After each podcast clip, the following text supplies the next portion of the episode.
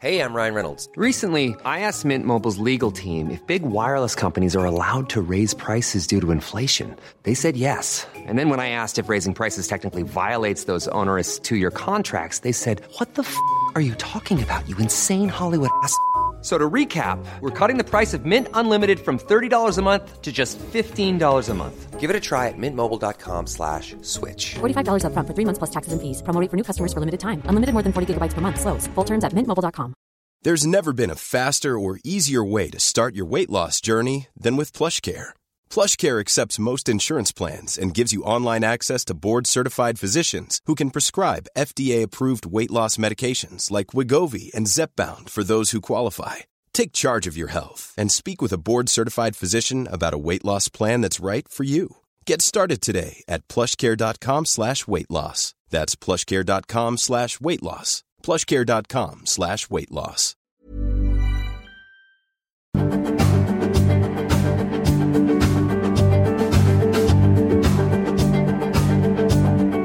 The Mister Beacon podcast is sponsored by Wiliot, scaling I O T with battery-free Bluetooth. Welcome to the Mister Beacon podcast. It feels like the whole world is uh, imploding, but we're still here talking about uh, auto I D technology, I O T, and so I really appreciate your uh, spending some time with us. This week, I think, is going to be a very useful and interesting show. We're going to be talking about AIM, which is, uh, uh, well, let me ask our guest, uh, Sprague Eckley. Uh, can you, uh, um, Sprague, I should say, can you explain w- what is AIM? Right, so AIM is the uh, the industry uh, group or, uh, uh, you know, uh, consortium of companies that is uh, was put together in the early eighties to uh, expand the market for automatic identification. Uh, it started uh, where, uh, you know, a bunch of competitors got together and said, you know, hey, we're all, you know, printing and, and reading these barcodes, but, you know, the uh, the symbols that some of the people were making were slightly different than the ones other people were making. And we really should get together and, uh, you know, make some standards. So they literally invented the barcode symbology standard and formed AIM uh, to to write these standards and to publish them. So the very first uh, barcode standards, particularly for Code thirty-nine and Interleave two of five, were developed by uh, people in uh, in the important barcode companies of the time, and and published as standards. And then all the companies Uh, you know, used the, these standards. And so suddenly we had all the equipment that was interoperable. And because those standards were put in the public domain, uh, which was very radical at the time, you know, the barcodes at the time, you'd go to company A and get their barcode, and then you'd be stuck buying all their equipment. Uh, and, and what we realized is, you know, it's much better to, to, to own, say, ten percent of a market that is a thousand times bigger than owning one hundred percent of a tiny market. And that was a revolutionary idea that rocketed the barcode industry into uh, prominence. At the same time uh, that AIM was making standards for industrial applications, uh, you know, like the military and or hospitals or supply chain, stuff like that. Uh, the uh, predecessor of G S one, it's called the Uniform Code Council, uh, put a barcode symbology called U P C in the public domain uh, for the same reasons. And so the uh, the retail and the and of course they, you know, our printers printed these uh, U P C codes, you know, for variable weight items in supermarkets, and our scanners were used to scan them, and the industry grew very, very rapidly because it was all based on these public domain standards. And so uh, as AIM grew, uh, more symbologies were invented, uh, and AIM was the clearinghouse for those standards. And the uh, they set up a committee called the Technical Symbology Committee, which is still in place today. as the premier technology group uh, in the in the whole barcode world. And still to this day, uh, we vet new technologies, we uh, develop new standards, uh, we answer technical questions, you know, from an industrial point of view. And and AIM has grown from just being, you know, a developer of standards to growing many areas of the uh, industry. So there's lots of uh, groups that develop, uh, you know, sp- application-specific uh, implementations in the industry.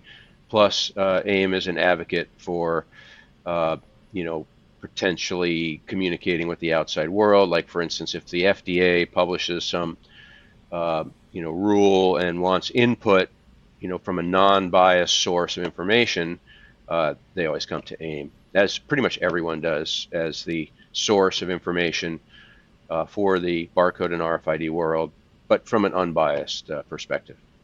So it's it's primarily barcodes and R F I D. Anything else, or is that uh, that the? Uh, you know, it these days it's it's everything. Uh, pertaining to, um, you know, I, I call it automatic identification, but it's really, you know, much more than that.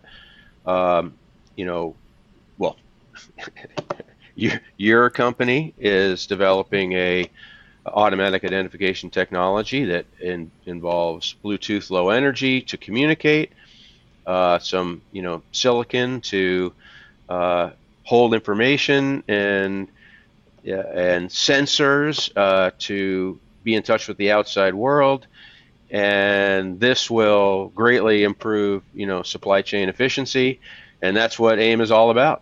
Uh, so we're technology agnostic. Uh, certainly, from a market size perspective, barcode is gigantic, and it's so gigantic people don't even realize it. It is a market. You know, it's just so uh, ubiquitous. Uh, excuse me. R F I D, of course, is growing wildly. And uh, pretty much, you know, uh, blockchain technologies are all part of that. Um, and, you know, how uh, essentially anything that improves the linking of the outside world to the computer is uh, what I would call, uh, you know, our bailiwick in AIM. So a fairly trivial question, but what's the M in AIM? So you have automa- automatic identification and...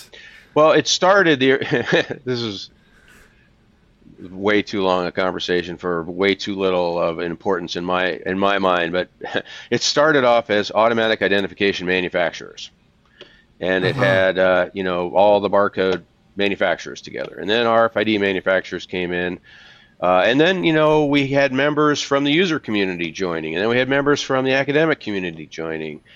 Uh, and we thought, well, uh, you know, and we're much more than just, you know, manufacturers pushing one particular technology. We're also about empowering the workforce in the supply chain. And, you know, we started to make these uh, handheld devices that were extremely powerful.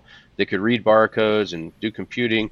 And so we changed our name to Automatic uh, I- Information and Mobility or something like that. Anyway, and, and now, now it's... so a, the mo- mobility's in there somewhere. Yeah, mobility's in there. And now uh, I think we changed it again to uh, um, Automatic Identification Matters. Okay. Which is uh, a little... you know, tongue twister in English for, you know, anything to do with automatic identification uh, is us. And, and of course, automatic identification is very important, and that's why it matters. So that's, I think that's the latest uh, name of the group. Yeah. Well, I, so Wiliot just joined AIM, um, uh, which is probably why we're having this conversation. But um, I, I had been aware of... Uh, Uh, of the organization for a while, but you know, now we're in production and we're starting to really think about certification standards, interoperability, and I'm like, man, we need to get with other people. And uh, so AIM, you know, the, the relevance and the importance uh, uh, became very clear to me, and so I've been learning about it, and I'm I was thinking, wow, other people need to understand about this. So even though you're uh, Kind of a well. Let's let's summarize what AIM is. So it's about standards. Uh, Uh, it's about human networking, kind of meeting other people in the uh, in the ecosystem that we all operate in, because uh, we all need to collaborate and sell things and buy things. And, and, and so not forth. Only collaborate for the current situation, but right. if there's anything I found out being in the industry for a while is the people that are your competitors today may be, you know, your customers tomorrow. And, yes. and uh, you know, and maybe your boss, you know, the next day. Uh, so it's it's really important to uh, to work together. And, and I would have to say the thing that that I was told right at the beginning, and I still am very, very uh, passionate about today, is the purpose of AIM is to grow the whole industry. And if if the whole industry is growing and the whole industry is successful, you know, each individual company will grab their fair share. And by uh, working together so that customers are successful, if if a cu- it it doesn't help if a customer, you know, gets a competitive product and fails. They might come to you and you might get some short-term business, but it's much better for everyone if if customers are successful, even if it's your mm-hmm. competitor, because down the line, if the customer's really successful, they're going to need more equipment someday, and your competitor may merge with you, may go out of business, and you may end up getting that business eventually. But if they were unsuccessful in the beginning and left in, you know, with bad taste in their mouth, it's not going to help you and it's not going to help them. So uh, AIM is there to make sure all customers, regardless of the uh, manufacturers that they go with or the consultants or academic input, Everything, everything that involves their success uh, is what AIM is all about. And and that sort of segues to the other aspect of the mission, which is this education and evangelism, and uh, which I think is uh, is really helpful. Yeah, sure. Uh, I mean, in the old days, you know, and no one knew what a barcode was. There, there was a, a lot of conferences, you know, to teach people what barcode was, and uh, you know. Uh, what's that called? Horizontal, I think, where, you know, we, we had people from every, from hospitals and, and, and, you know, package carriers and, and post office and everyone all coming to this conference. What's barcode? Uh, barcode is a pretty uh, well known now. Even R F I D, which was the new, oh, wow thing, uh, you know, ten or fifteen years ago, is pretty well known now. Uh, And so really what, what AIM has done is is helped uh, vert, what verticals, you know, meaning um, areas that are using the technology uh, to, you know, come up with application support to make them more successful uh, as the technology becomes more commonplace. I mean, who would have thought, you know, when I started that every, like virtually every person on the face of the earth has the ability to scan a barcode in their pocket. You know, it's just, yeah. it's just unbelievable. And yeah. that, uh, you know, that kind of power uh, can be harnessed through collaborating with, with an industry group, uh, you know, to help educate people in the various areas on how they can use that, uh, that power, uh, you know, basically to, um, to make sure that whatever their customer is doing is successful, whether it's getting that package on your front porch, you know, miraculously, uh, you know, three hours after you ordered it, uh, mm. to uh, making sure that the medication, you know, that the that the COVID vaccine you're getting in your arm has a complete cold chain pedigree all the way from its manufacturer to the point you're getting it.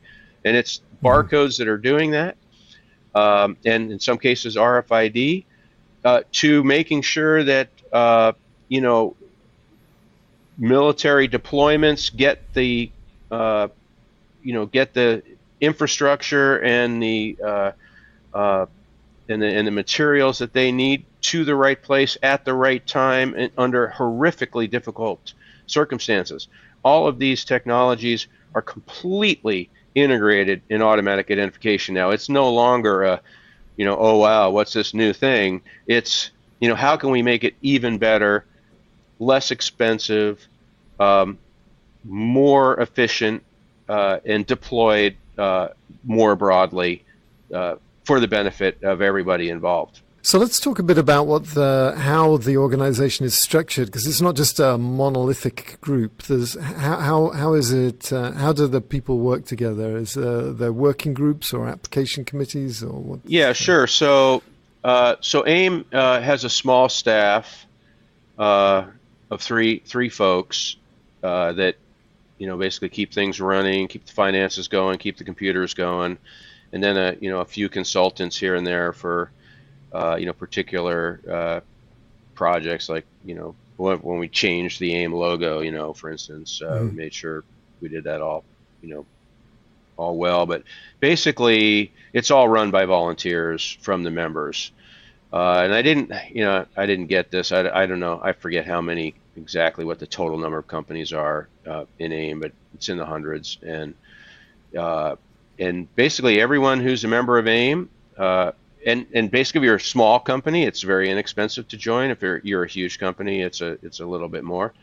Uh, so anybody that is a member of AIM is free to join any one of the uh, many uh, committees. One of which, of course, is the Technical Symbology Committee. And I personally would like to encourage anybody who is either already an AIM member or interested in joining AIM to dig down into their uh, you know the their techie. Gurus that they all have inside their company and uh, let them join the T S C. One, it's a great experience for them to uh, interface with uh, with all of my colleagues who I have to say are unbelievably smart and accomplished. And it's great for us to get new input, uh, you know, from people that have, you know, they're super smart, high high tech folks with with a different background. So that's that's the the You know, the biggest uh, pitch I'm going to give is the Technical Symbology Committee. It's been going, you know, since the beginning of AIM. It has a great history. Uh, we we uh, elect a, a vice chair and a chair every year. So uh, if you do join, you know, and you're on the committee for, you know, four or five years, you're probably going to get tapped uh, to help with the leadership, which isn't isn't that hard because we all pretty much. You know, work together. It's not like some boss, you know, commanding us. Uh, so that's that's a great uh, a great technical committee. Um, one of the, the committees I'm on uh, is called the I O T committee, and uh, that's been really fun. Uh, where that's in an application committee where we uh, try to, you know, garner. All of the, you know, maybe the the latest technology that all of us in the, our various companies are working on to help develop new applications for automatic identification that, you know, were just not possible before. And I O T, of course, links, um, you know, sensors of the outside world. Uh, it it it marks things that are hard to mark, but marks them all so that they can be Uh, tracked and become, you know, interact basically with the computer uh, and all the technologies, you know, that are potentially involved with um, the Internet of Things uh, is is is in the purview of that committee. Uh, so that's that's been really really fun. Uh, we have a track. Uh, and I actually Oops, didn't sorry, clarify what what is your role in AIM? What's uh, what's what's your job today, and what, what's it been in the past? Yeah, so, uh, well, when I started uh, long ago, you know, it, it was always technical. Always the Technical Symbology Committee uh, was my role, you know, from the beginning. Uh, however, you know, back in the day, AIM would have these these conferences uh, called ScanTech, uh, and that, uh, in addition to just making the standards, we were encouraged to, uh, you know, give talks at these conferences.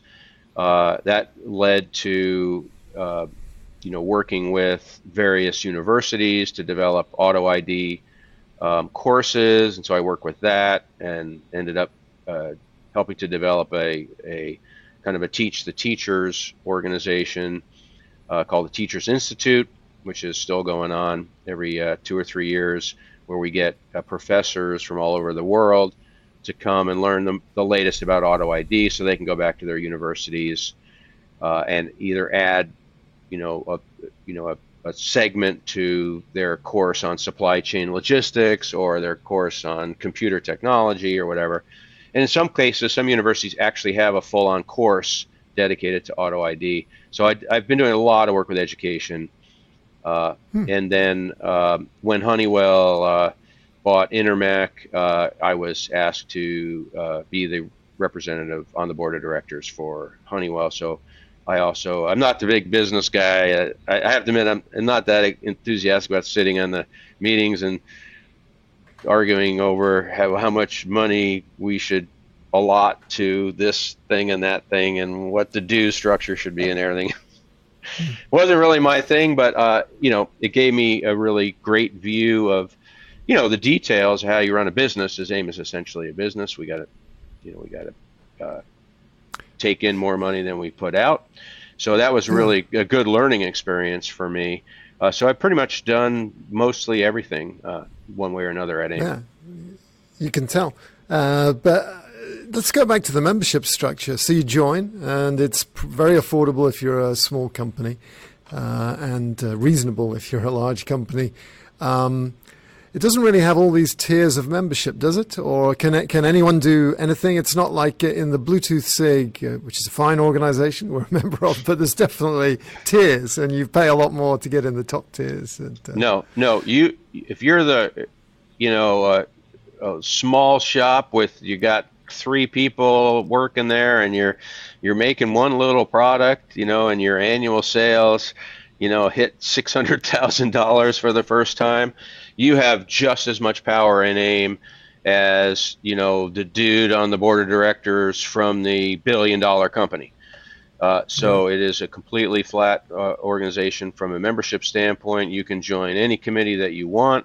And really your uh, only limitation is how much, how much enthusiasm uh, you bring to the task. Um, you can come in literally as a brand new member and, and be making changes to technology standards, you know, the first week. So you mentioned the symbology committee, and uh, aren't barcodes done? Is there, is there's more work to do? Uh, you know, uh, barcodes is, it's kind of a human thing. Um, yeah, I would say, well, there was actually twenty years ago, um, before the invention of Q R code, actually, uh, a prominent in- executive of a competitor uh, who shall not be named made the statement that everything that has is needed in the barcode world has been invented, and there's going to be no more standards. We're not doing anything else. It's all done. Uh, and, you know, it, it could have been done. Uh, but the, you know, pretty much the barcodes that were around in the in the early nineties, It, we did have a two D barcode back then, which is called Data Matrix. Uh, was, you know, slightly ahead of its time because we didn't have, you know, very affordable scanning technology. Now, of course, when you scan a, you know, a barcode with your phone, you're using a, a camera essentially, and that's what's necessary for these two D barcodes, including Data Matrix, uh, and and and an, and an upstart called Q R code from Japan, uh, which now young people, when they you ask what a barcode is, it it's a Q R code. So, uh, you know, who would have known? uh, and, you know, there's been a lot of uh, barcode symbologies invented uh, in, in recent times that have uh, gained widespread adoption. Hanzi code in uh, China is becoming a an international standard. And just recently, a color barcode from Germany called Jab Code is uh, is moving through the I S O process. And I could go on and on and on. Uh, so there, well, of course, basically... there's your own company as well, like Digimarc. I, I mean, I don't know whether you, that can be considered a barcode, but it's certainly an optical. No, it's a barcode. It's just a barcode. Yeah. Uh, basically, uh, Digimarc, you know, who, which is basically my, my current company, is uh, the inventor of a truly amazing barcode. Uh, you know, every barcode that you know you're familiar with, and everyone on, watching this call is familiar with, is like a particular little place. You know, it might be, uh, if you can see, is a, you know, the, the U P C code on the on the back yeah. of a, you know, item. Uh, to, uh, oh, I'm working on this. Uh, I happen to have one here. You know, to a, uh, you know, a typical barcode that everybody gets uh, you know, at home. And all, this is the data matrix here, and you know, mm-hmm. the code one twenty-eight there. Um, you, these things, uh, you know, require uh, cameras to be read, and their cameras are everywhere now. And every barcode scanner out there today uh, scans this new barcode called Digimarc. Um, and what's different about it is instead of being in a small fixed space, Digimarc barcode is actually uses the same technology as R F I D, spread spectrum technology, and it's all over. So, uh, so one form of the barcode is like looks like little dots. It looks like you're looking at the stars at night, and it's just tiny little dots, and you can hardly even you don't even know it's there basically. Um, but you know you can take any little piece of that, you know, whole surface and read it. Uh, so it's incredible in the face of damage, and um, has lots of error correction, way, way more than regular barcodes. Uh, and I could go on and on and on and on, but I promised yeah. I wouldn't. But we'll, you, have that, you threw me the softball we'll have a whole show so about that's Digimarc, your fault which on is, it. But yeah, yeah Digimarc the, the, is a new barcode. And the tr- thing about every barcode uh, is that every barcode is invented, fills some uh, area that wasn't being Uh, supported by the existing barcodes. Hey, I'm Ryan Reynolds. At Mint Mobile, we like to do the opposite of what Big Wireless does. They charge you a lot, we charge you a little. So naturally, when they announced they'd be raising their prices due to inflation, we decided to deflate our prices due to not hating you. That's right. We're cutting the price of Mint Unlimited from thirty dollars a month to just fifteen dollars a month. Give it a try at mintmobile.com slash switch. forty-five dollars up front for three months plus taxes and fees. Promo rate for new customers for limited time. Unlimited more than forty gigabytes per month slows. Full terms at mint mobile dot com. Hiring for your small business? If you're not looking for professionals on LinkedIn, you're looking in the wrong place. That's like looking for your car keys in a fish tank. LinkedIn helps you hire professionals you can't find anywhere else, even those who aren't actively searching for a new job but might be open to the perfect role. In a given month, over seventy percent of LinkedIn users don't even visit other leading job sites. So start looking in the right place. With LinkedIn, you can hire professionals like a professional. Post your free job on linkedin.com slash achieve today. So um, when I said it was like a human thing, humans, when they're faced with a challenge, come up with something new. And so that's why we have uh, a lot of barcodes. I, I, you know, I would say, you know, the main standardized barcodes, there's probably at least fifteen or twenty, and there's another fifteen or twenty that are in, you know, it's common use that are in every barcode scanner, and there's probably another fifty, you know, that those of us who are history buffs, you know, you know, they basically never made it to prime time. Uh, but all, all the barcodes that are there, when you buy a barcode scanner from any one of the manufacturers, you have a lot of options. Uh, and so you can pick the one that is the most efficient for your application. And if you're already doing something, you know, in an application that has a barcode, you can be sure that no matter what scanner manufacturer you go with, they're all going to be able to read that barcode, because it's that's what standards are all about. Very cool. So uh, we've only got a few minutes late, left, and I want to get through all of the uh, the groups that are working, and also just Uh, Uh, tweezer apart the relationship between the organization, um, AIM, and all these other affiliated organizations like I S O and RAIN and stuff. So let's rattle through the other groups. So right, so another we one. We talked about symbology. Uh, we yeah. talked about IoT. We talked about IoT. Um, uh, we have a track and trace group for uh, that is developing uh, white papers and in helping people with the application of uh, one of the biggest ones is fresh Fresh food and cold chain, which I, I alluded to earlier on. Uh, that's a huge one. It basically involves serialization, uh, which is very powerful. Uh, then we have the R F I D experts group, which has been around almost twenty years for helping uh, people with the applications of R- RFID. You mentioned RAIN. Uh, RAIN is uh, a, you know, basically A buddy, a buddy of AIM, uh, and anyone that joins AIM gets a huge discount in uh, membership fees for RAIN. So RAIN is an R F I D marketing organization uh, helping to push uh, applications of U H F technology. Uh, and and then, we actually have had their president on this show. So if someone wants yeah, to know Steve about Halliday RAIN, just... has been with. He used to be an employee of AIM. He comes from the Magstripe world way back when. I'm probably embarrassing him by saying this, uh, but he worked with standards in Magstripe. And Magstripe is an R F is a AIM technology. You know, it's another auto oh. I D technology. Uh, Very cool. You know, uh, even older than barcode. Uh, and then there is uh, a, a completely separate group, which is I S O. So I S O takes the AIM standards and makes them international. And uh, AIM is involved with the the U S Technical Advisory Group, or the U S tag for I S O. So if you join AIM, you get a big discount on joining the U S tag, which is then your route to a seat uh, on an I S O committee. And the I S O committee for barcode is called S C thirty-one, which is um, you know, the automatic identification uh, subcommittee. And I am uh, on the uh, work group one, which is the barcode one, and then there's work group four, which is the R F I D committee, and then we have work group eight, which is applications uh, of any type of automatic identification.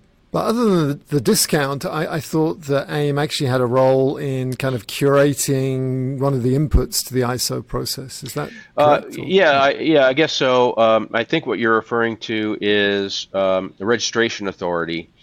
So uh, in R F I D, there is uh, there are a couple of bits that are used in the U H F protocol uh, to allow uh, organizations to essentially issue numbers so that it maintains u- uniqueness. So one, you know, that everyone is familiar with, uh, just G S one, which is, you know, the folks that, you know, make the barcodes on cereal boxes and a lot of other things. That, in order for that to be unique in all the world, that has to be registered uh, as a uh, as an in, as an I S O acknowledged uh, organization, and and there's also uh, data uh, encoding in the R F I D world that has to be registered, and AIM is a registration authority for those types of things. That's interesting. It wasn't actually what I was thinking of. So, but I remember watching this video with sock pu- puppets um, that was explaining how you get a uh, um, an I S O standard uh, started. And the message I took away was Steve Statler can't just decide I'm gonna I've got an idea for an I S O standard and go to I S O, but. But AIM can is kind of the, the thing. Uh, yeah, AIM say. can, or you can come to AIM and join right. uh, the U S tag, or if you're in uh, Germany, uh, you would join D I N, D I N, uh, and mm-hmm. you know, if you're in Japan, you join J S A. Every uh, every country has, you know, their their national standards, which for us is ANSI, the ANSI standards in New York. And ANSI is basically our member organization to I S O, and AIM runs the group that feeds information into ANSI, which is gives us our uh, voice in I S O. Very good. And then the last thing I wanted to ask you about was G S one. Now, you touched on this earlier, but what's the relationship uh, other than the, I think there's a discount that you can get to join G S one, but I don't think there's a discount the diff- to join G S one. I, I can't speak for oh. G S one, but Uh, okay. I don't think membership in AIM helps you, or vice versa. There, sorry about that, but we uh, okay. we are have collaborated since the beginning. Uh, you know, G S one comes to AIM when they want help with uh, the user community education. They want, uh, you know, they send their folks over to AIM when. So, well, who, who do I buy my scanners from? And go to AIM, and AIM will give you, you know, information on all the manufacturers. Um, And a lot of people, technical people and marketing people, a lot of people involved in AIM are also very much involved in G S one. G S one is a user organization. So they, they're made up of, of each individual country has its own um, member organization in that country. And then there's a global uh, G S one organization. And um, Uh, and a lot of people in G S one. G S one is a member of AIM, and there's a lot of collaboration, you know, back and forth with G S one and AIM. But it, but we have different roles. G S one is, you know, sells numbers, and is their customers are like the big uh, manufacturers, you know, the, by far their biggest uh, area is, of course, you know, retail, uh, but they have a huge footprint in healthcare and many other industries. And and all of the people that, you know, get their numbers from G S one also participate in uh, in G, you know, making sure G S one standards are adhered to, which is the data. You know, I mentioned I was I worked a lot with data encoding, uh, so that's the data encoding side. AIM is we're the guys that, like, you know, print and read the barcodes, or yeah. or encode the R F I D tags and make the chips, or uh, or what yeah. have you. Uh, so that's the uh, it's a collaborative uh, relationship, very long-standing uh, collaborative relationship. Awesome. Well, I, yeah, a lot of our uh, listeners, viewers are um, solution designers, entrepreneurs, solution architects, and uh, you know, it's one thing having an idea, but you know, how do you actually bring it to life? And I think tapping into understanding the standards, understanding the ecosystem, are essential, and I think AIM can really help with that. And so, uh, and even if you're uh, not a member, very much, uh, you don't even have to yeah. be a member. You, if you yeah. have questions about standards or anything that we've talked about here, get on the AIM website and ask them a question. And if it, I'll tell you, if it's a techie question, and the folks at AIM, you know, I mean, if it's something simple, you know, like what's a linear barcode, they don't need to bother us. But if you come up with some question, you know, what you know, how do I increase the error correction level in Data Matrix, uh, you know, uh, or or something involved with, uh, you know, uh, I have a problem with my verifier failing my symbol because of modulation. I'll, you know, AIM will send the question uh, over to the people in the organization that can answer it. And you'll get an answer from AIM, not from a manufacturer. You'll get a, uh, you'll get a fair, unbiased technical answer. If it's a technical question, if it's a marketing question, you'll get fair information from all the all the manufacturers. Uh, so feel free to interact with AIM as a non-member for any types of questions you have about the industry or standards or what have you. Wonderful. Sprague, thanks very much for giving up your time to tell us about all of this. It's been very fun and interesting. It has been and, fun. Uh, Thank you very much. And I have to say personally, uh, you know, I got to learn a lot about your technology, and it's super exciting. Uh, and to whomever is out there, I, I, I don't, I don't, I, you know, I don't know, but uh, please feel free. Uh, To uh, oh, you know, I should tell you what the website is here. What is it? Uh, AIM, AIM Global. aim global dot org.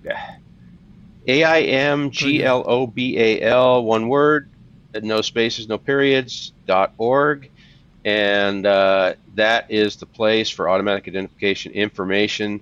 Uh, and you're, you know, welcome uh, to participate as much as you can. That's right. Thanks so much, and look forward to talking to you on another occasion about Digimarc. Oh, that, that, I will very much look forward to that. That's some super exciting stuff there for sure. Thanks very much, Steve. Appreciate it.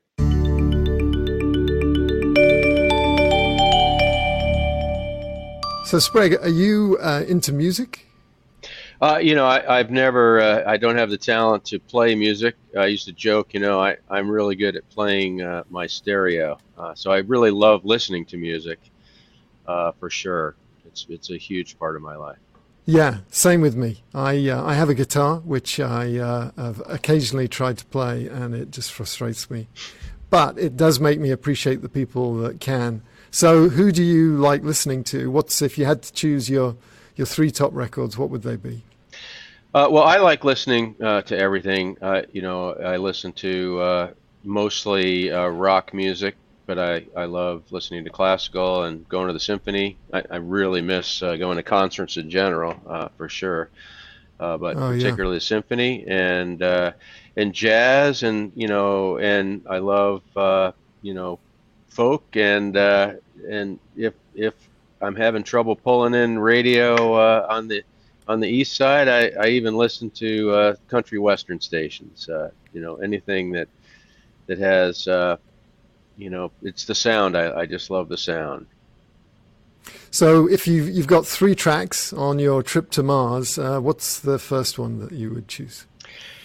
Yeah, well, obviously I could go uh, hot, totally highbrow, you know, and, uh, you know, and pick something like the Saint-Saëns Symphony for organ. Uh, but, uh, it, you know, I, I, I grew up listening to, uh, you know, the radio, and one of my very first uh, experiences was uh, listening to the Beatles, and, you know, they made a huge impression on me. And, and I'd have to say, uh, you know, I love all their music, but uh, Yesterday is just a great ballad. Makes me think about uh, all the all the things, uh, you know, maybe I could have done better in the past. Um, and uh, plus, I, I, I actually remember the words to that uh, mostly, I think. Uh, so I, I'd say that that would be one. Um, And, and, I think and, that's one that he wrote in his sleep. Isn't that the one that Paul McCartney wrote? He kind of woke up and, uh, and just had it kind in of his head. Wrote, wrote it down, and then uh, went back to sleep again. I, and then I haven't in the heard. Morning, I haven't he, heard uh, that story, but uh, yeah, you know, it's so. certainly pretty simple. Uh, it's pretty simple, yeah. but very, you know, very powerful. And and along those lines, uh, the uh, you know, another great rock band from that time uh, that's still. still putting out music today is the Rolling Stones, and uh-huh. uh, a great anthem, uh, and and also one that I I, I also like the lesson uh, too is you can't always get what you want, uh, uh-huh. which is, you know, very true in life. But, you know, sometimes it's good to appreciate what you have, and uh, and I think for me, I'm just I'm much happier uh, appreciating. The, the awesome things that, uh, you know, I have in my life, my family, um, great place that I'm lucky enough to be able to live. Uh, I've been super lucky in my career. And so uh, I guess, you know, that plus, uh, you know, many great memories of the thousands of times I've heard that song. Uh, and then finally, um, another one from that same period, uh, when I was a little kid, my parents, uh, Um, you know, showed me a movie that they saw when they were a kid, uh, which is The Wizard of Oz, and the great uh, ballad Somewhere Over the Rainbow. Uh, still uh-huh. chokes me up a little bit when I hear it, but what that makes me think about is the future and how, you know, there's there's always infinite possibilities for the future, and um, and that's just a a song that that you know, inspires me to, to dream and to imagine and to, you know, paint the picture for the future of where I want to go so that I can step into that picture. And um, so there you go. Those are my three songs. Pretty popular, choices. well-known I, songs. I, I, lo- I love all of them. And I think your what you just said is, I think, very typical of uh, technologists. Uh, You know, we, uh, I don't know whether we all tend to be glass half full, but we, we see how things could be with this new stuff. And uh, uh, I think you kind of captured that in that uh, in that song choice. So let's just talk a bit about your, uh, I mean, so you live in uh, in Oregon now, don't you? Is it, is it, would you say, is it Portland or Beaverton? Because Digimarc are in D- Beaverton. Digimarc's right? in Beaverton, yeah. uh, which is, I don't know, about ten or fifteen minute drive from my house here in, in the, the city of uh, Portland. I'm in the city limits in the south end of uh, Portland down by the river. It's called South Portland. And uh, growing up in the East Coast, though, I always think of it as the other Portland. Uh, I went to college in Maine yeah, yeah. and hung out in Portland a lot. Uh, but this one is the is the one where, uh, you know, we're close to the mountains. We're close to the ocean. Uh, we have you know, very mild climate. It really never gets particularly cold or particularly hot. Uh, and it's just a very pleasant place to live uh, all year round. And uh, just great. It's the best. You can see a mountain. You can ski in about an hour and a half. You can be on the slopes. It's, uh, yeah, less than an hour I could be skiing. And then, uh, you know, an hour later I could be paddling on the river, uh, you know, right near my house. And then you know, another hour to the in the other direction, I can be uh, surfing. So, gotta love that. So, so you ended up in a really nice place, and you've had a really interesting career. You started off as a physicist. How did you get from being a physicist to dealing with auto I D technologies? having studied physics, and I and I and although I'm called a physicist a lot, I, I don't I don't I don't have a uh, PhD, so I'm not technically a physicist, but I I have a master's in physics and did a lot of research in that area. Um, well, I moved uh, to Seattle from the East Coast right after graduate school uh, for all the reasons I just described. It's wonderful about Portland. It's equally wonderful about Seattle.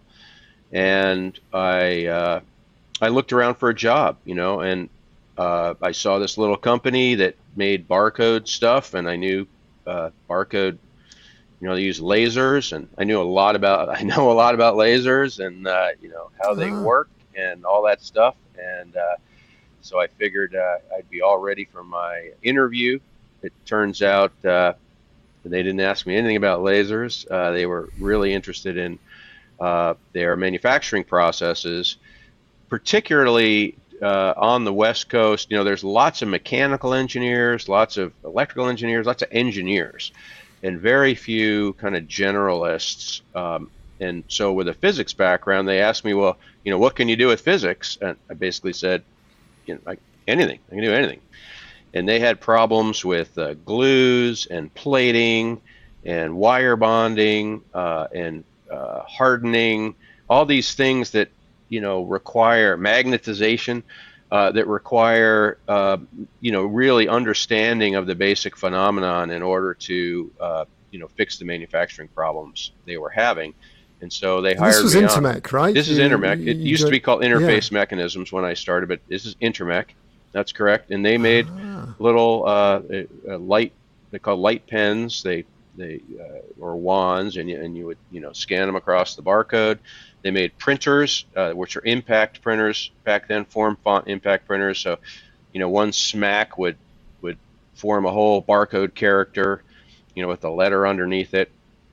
And so the processes involved with making those industrial devices, basically electronic devices, uh, involved all the things I mentioned, and it was all a mess. And although, you know, the electrical engineers would just try to add more capacitors or whatever, and the mechanical engineers just put clamps and on everything, and uh, re- really took, you know, the understanding of the, uh, you know, the fundamental uh, physics of it, and to make progress, in, which I did very, very, really quite quickly. In a, in a couple of years, I had uh, solved all the manufacturing problems, and I went to my boss, uh, David Allais, who is uh, famous in the barcode world, uh, you know, and said, uh, you know, w- what's the biggest problem the, com- the company is facing? And he said, well, our biggest problem is we have, we make printers, and people, you know, send them back because, you know, their, their scanner isn't working, and when it's really was the scanner's fault. And, and we make scanners, and they'd send the scanners back and say, you can't read my barcode, when it was, you know, most often the, you know, once everything was holding together, it was the it was the printing.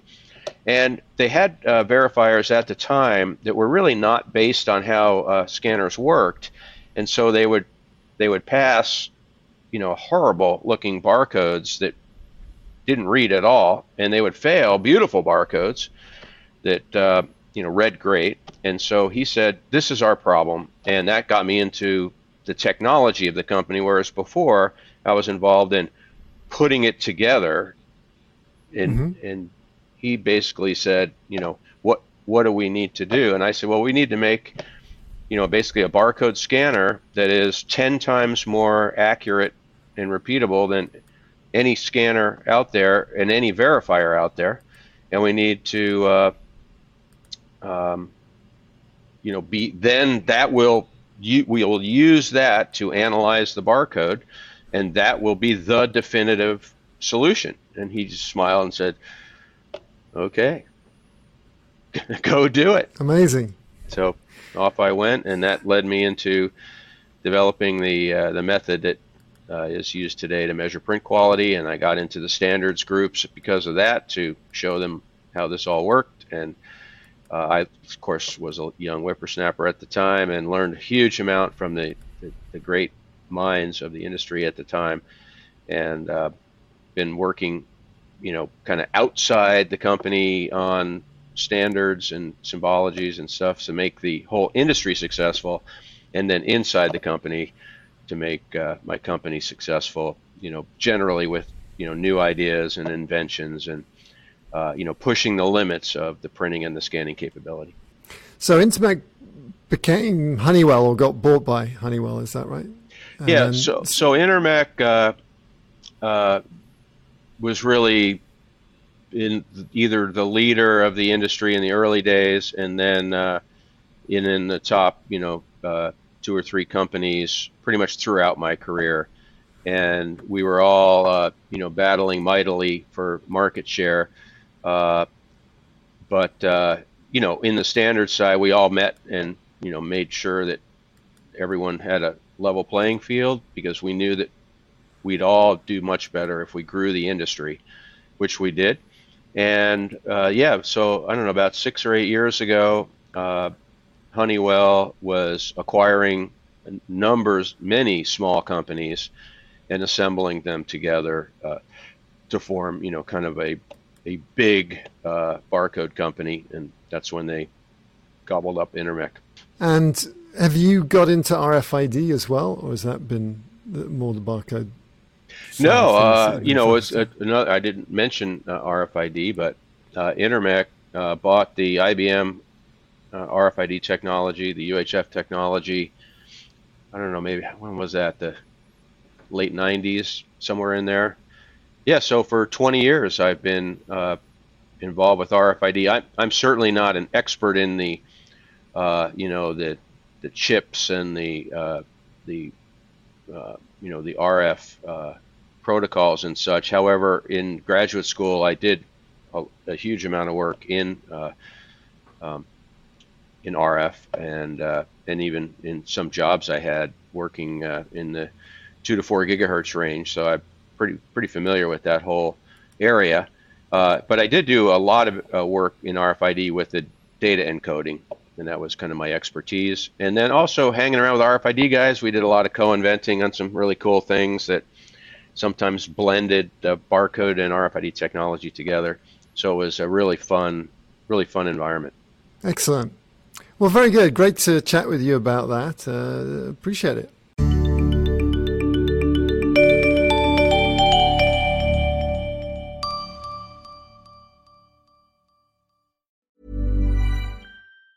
Hey, it's Danny Pellegrino from Everything Iconic. Ready to upgrade your style game without blowing your budget? Check out Quince. They've got all the good stuff, shirts and polos, activewear, and fine leather goods, all at fifty to eighty percent less than other high-end brands.